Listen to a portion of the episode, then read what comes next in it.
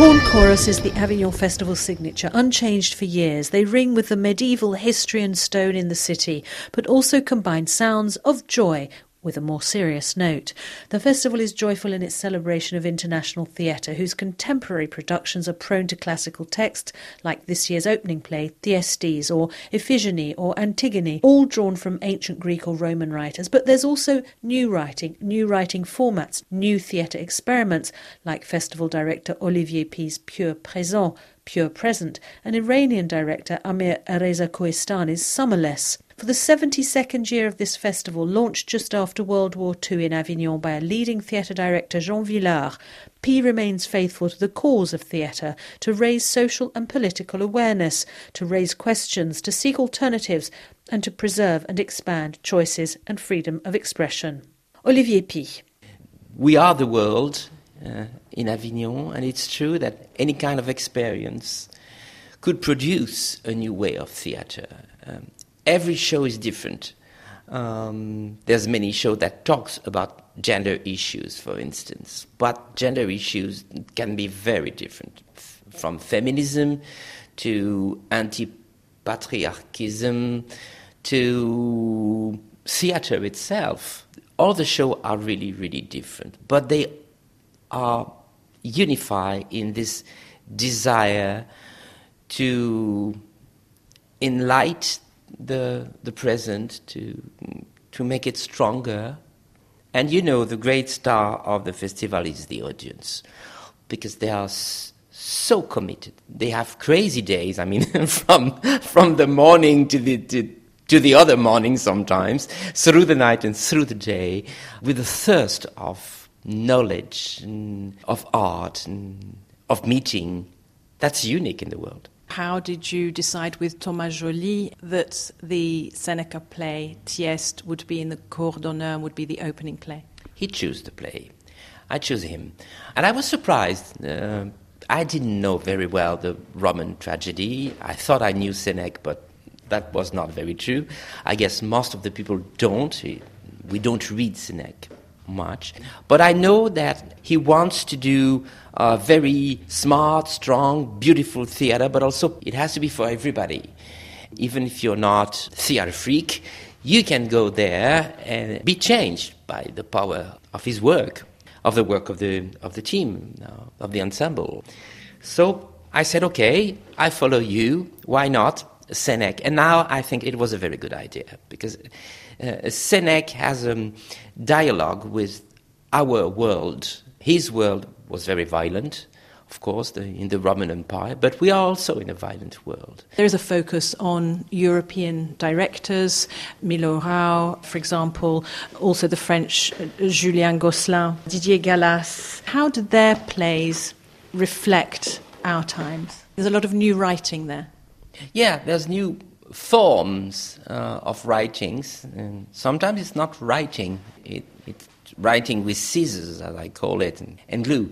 It might be from a novel uh, or a text that is not fiction, and there's many ways of doing theatres. And I, I try to present those many ways. They have nothing in common. It's not a school that we are presenting, not at all. And if you compare Koršunovas to Ahmed El Attar, it's so different. So it's sort of a journey through the world, and we go from Egypt to Lithuania and, of course, France. But that's the beauty of, of, the festival. There's not one theater, there's many ways of doing theaters. And I would even say that every artist is creating his own definition of theater. That's what I like. Probably that's how I pick the shows. When I see something that deals with a strong individuality. And when I see a work that has no comparison anywhere. One of Py's plays, like in 2007, is being performed by inmates at the Avignon prison. That's Antigone, the Sophocles play. The other is the most recent play that Py, known for his political style, has written. It's performed in three parts by three actors, two of whom evolve throughout the play.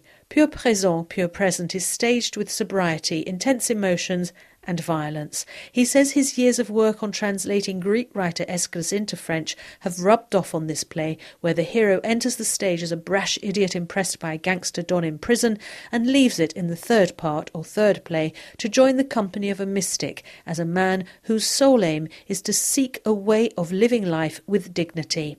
Imprisonment and its opposite, freedom, are major themes this year at the Avignon Festival, and also childhood, as well as identity, particularly related to gender. The opening play, directed by 31 year old Thomas Joly, Seneca's Thyestes, also shows humans trapped in their lust for power and fortune, which leads the characters, two brothers, to commit the most horrible and inhuman crimes against their own families. There's nothing new under the sun, as they say. Like Summerless, a child or children are central to their plots. With irony, Joly stages this classical piece and its cruel and horrifying cannibalistic revenge with monumental sound, music, and lighting effects so dear to modern musicals.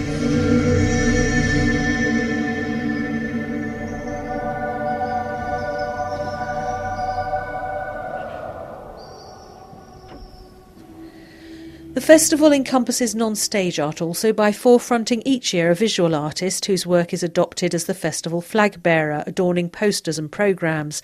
This year it's French artist Claire Tabouret, who lives in Los Angeles.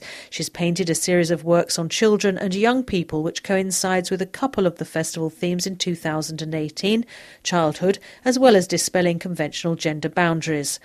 This part of her work is exhibited at the Collection Lambert in Avignon under the title The Lookouts. Claire Tabouret.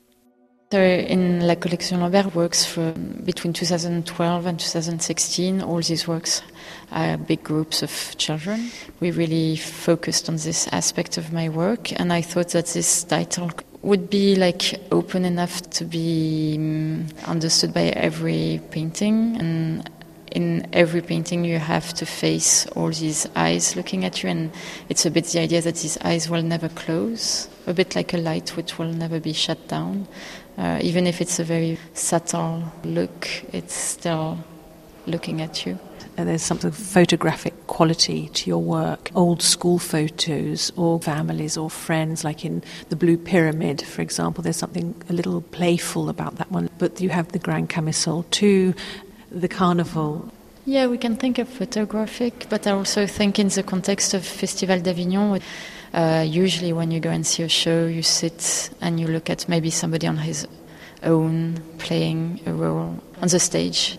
And suddenly, this is changed here. Like maybe the viewer of the show is on the stage, and all these kids are looking at, at the viewer in a way. So. Is that what you were thinking when you painted them? Because as you said, they're paintings that you did maybe four years ago. No, actually, I like rediscovered them because also all these paintings, in fact, they have been paint, painted at different times through four years in different studios, different lights. We can see also the color and like the, the gesture of the brush is it's changing. I've never seen them all together, so I like learn again from them, looking at them now, and in the context of Avignon, I, I suddenly thought of that. I thought, oh, that's crazy. It's like the viewer is like the actor. Just earlier, I was discussing with the lady here the gender of one of your ceramic busts, the Black Angel. Is this bust a boy or a girl? It's um, a, a child with wings and wearing a black and white robe. Yeah, honestly, in most of my paintings, I don't decide. I like uh, find there's suddenly a presence and suddenly there's someone in front of me, and I love this. so exciting to paint and suddenly have this uh, magical feeling that you have a presence, but I don't have this gender assignation, and I'm always surprised when a viewer is going to come and say, "Oh, I love this little boy," and I'm like, "Oh, is it a little boy?" I didn't realize, and like I, I don't see them like that. My thanks to Olivier Py. and Claire Tabouret, and thank you for listening. From me, Rosslyn Hyams, and until next time, goodbye.